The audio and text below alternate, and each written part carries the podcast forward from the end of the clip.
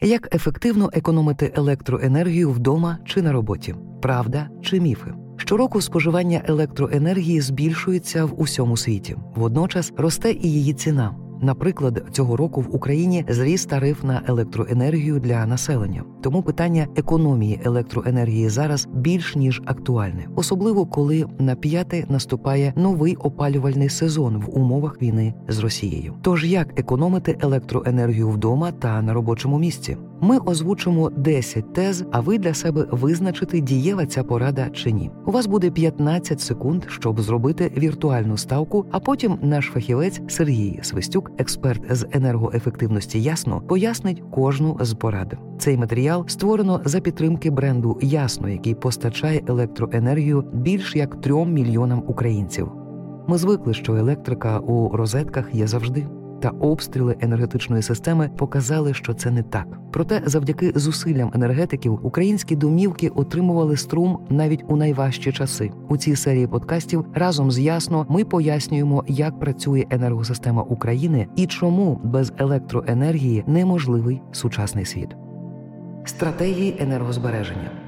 Економити електроенергію простіше ніж може видаватися. Є десяток простих дій, які не лише не потребують інвестицій, а й примножують наявне в гаманці через нижчі суми у платіжках. Загалом ці безплатні методи економії, а також ті, що потребують інвестицій, можна згрупувати за стратегією енергозбереження. Їх можна виокремити чотири. Перша це пряма економія завдяки зменшенню споживання електроенергії та оптимізації роботи електроприладів. Друга стратегія це переоснащення своєї домівки з допомогою техніки та енергоекосистеми для того, щоб економно та екологічно споживати електроенергію. Третя стратегія стосується державної політики. Це перегляди тарифів, що ми сьогодні оминемо своєю увагою, бо це тема вже для іншого випуску. І останню стратегію можна назвати зеленою. Вона передбачає використання альтернативних джерел, наприклад, сонячних панелей і вітряків. Якщо ж ми говоримо про стратегію дешевих альтернатив, які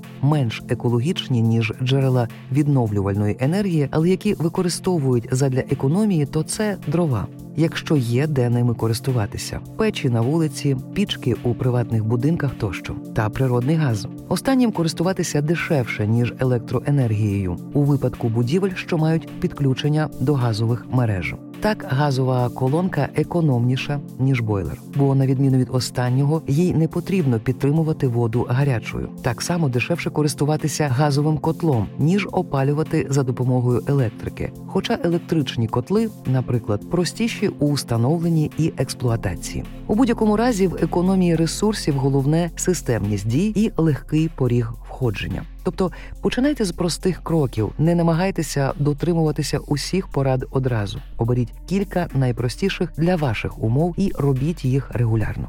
А тепер перейдімо до нашої підбірки популярних порад. Спершу ми озвучимо тезу, і у вас буде 5 секунд, щоб подумати, чи вона правдива. А потім ми привідкриємо карти.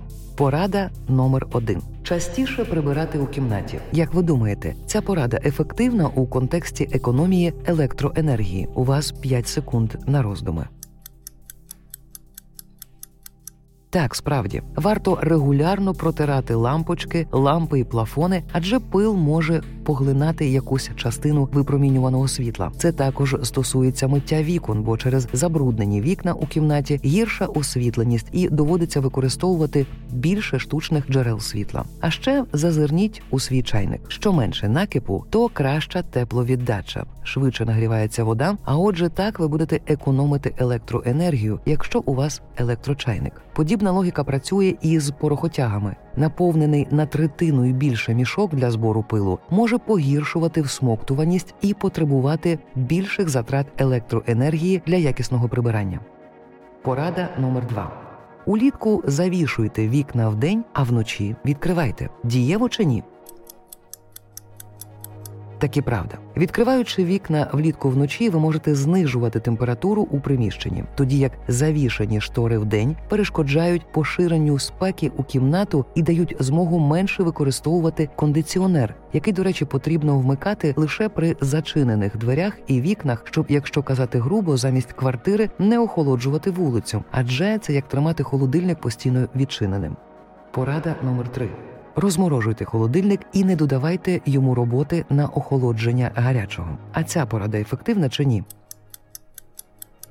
Справді багато льоду, утвореного на стінках у морозильній камері, заважає нормальному охолодженню і потребує більше електроенергії для посиленої роботи. Тому доречно регулярно розморожувати холодильник.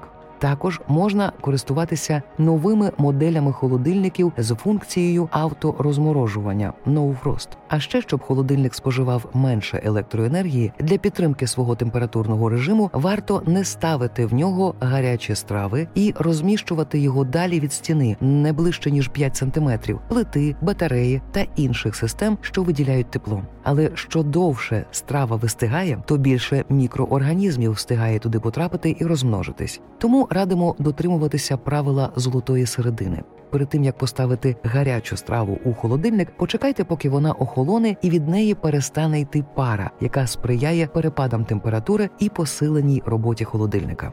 Порада номер 4. За можливості користуйтеся свічками. Ефективна порада чи ні? Що скажете?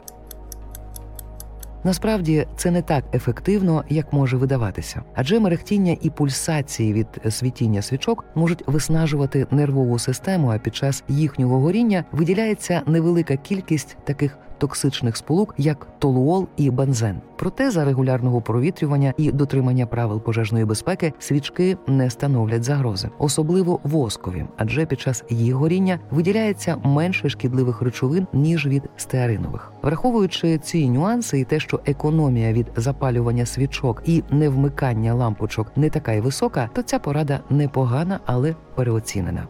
Порада номер 5. Ви можете багато заощадити, вимикаючи повністю побутову техніку. А ця порада дієва чи ні? Все-таки ця порада не допоможе багато зекономити, але у ній є зерно правди.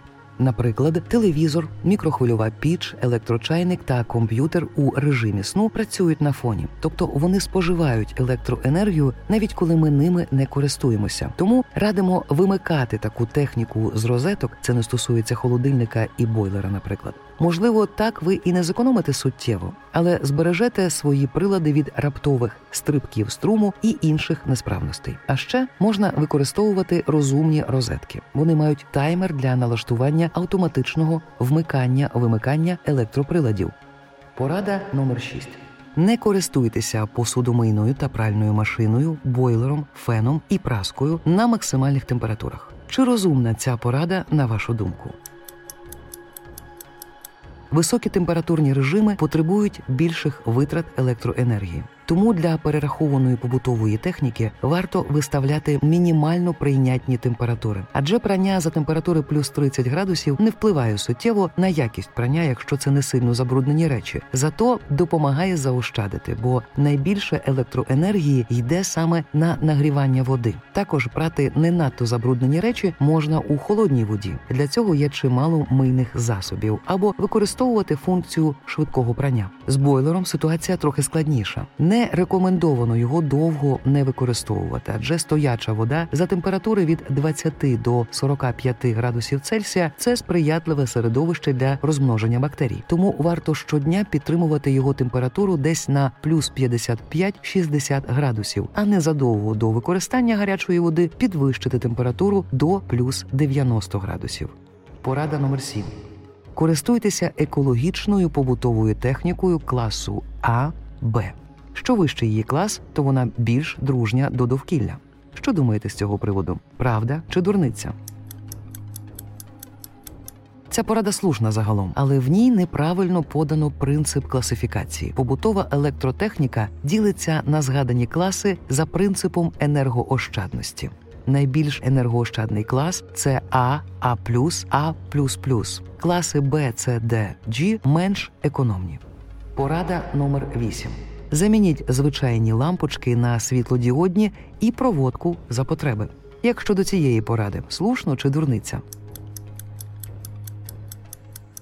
Це хороша порада. Світлодіодні лампи служать у 5-8 разів довше ніж традиційні лампи розжарювання, споживаючи у 10 разів менше електроенергії і не поступаючись якістю освітлення. Їхній секрет у тому, що вони не споживають електроенергію через генерацію тепла, лише світла. Щодо проводки, то її пошкоджена ізоляція може впливати на якість напруги у мережі, а отже, і на роботу електроприладів. Замикання та коливання струму можуть бути небезпечними, а ще пошкоджувати техніку. Тому хороша проводка дає змогу підвищити термін використання електропристроїв. Порада номер 9. Замініть старі лічильники на нові високоточні. А це на вашу думку розумно чи ні? Насправді у цій пораді ховається підступний нюанс. Нові лічильники чутливіші до використання електроенергії, тому споживання може бути навіть більшим. Але якщо йдеться про встановлення сучасних електролічильників з переходом на двозонний тариф, денний і нічний, то так справді можна суттєво заощадити. Чому ми пояснимо у нашій останній десятій пораді, яка звучить так. Користуйтеся приладами, що споживають найбільше електроенергії вночі. Чи ефективна ця порада на вашу думку? Так.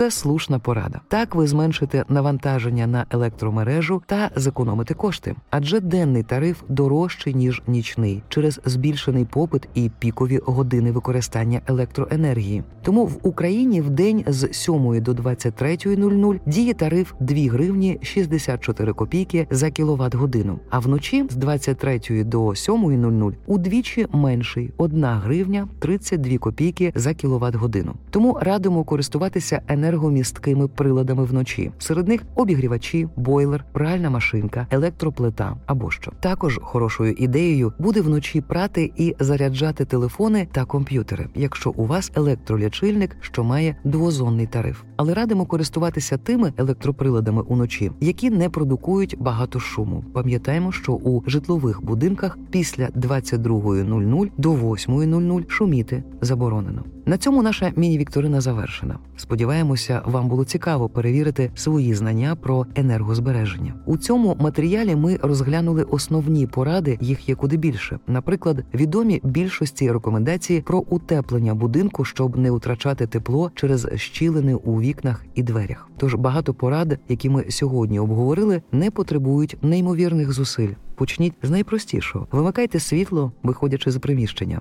Так ви заощадите і ще розвантажите українську енергосистему і зменшите принаймні трішки навантаження на наших енергетиків. А якщо ви хочете точно розраховувати, скільки електроенергії витрачаєте, можете використовувати калькулятор енергоефективності. Посилання на нього шукайте в описі до цього подкасту. До зустрічі у наступних випусках.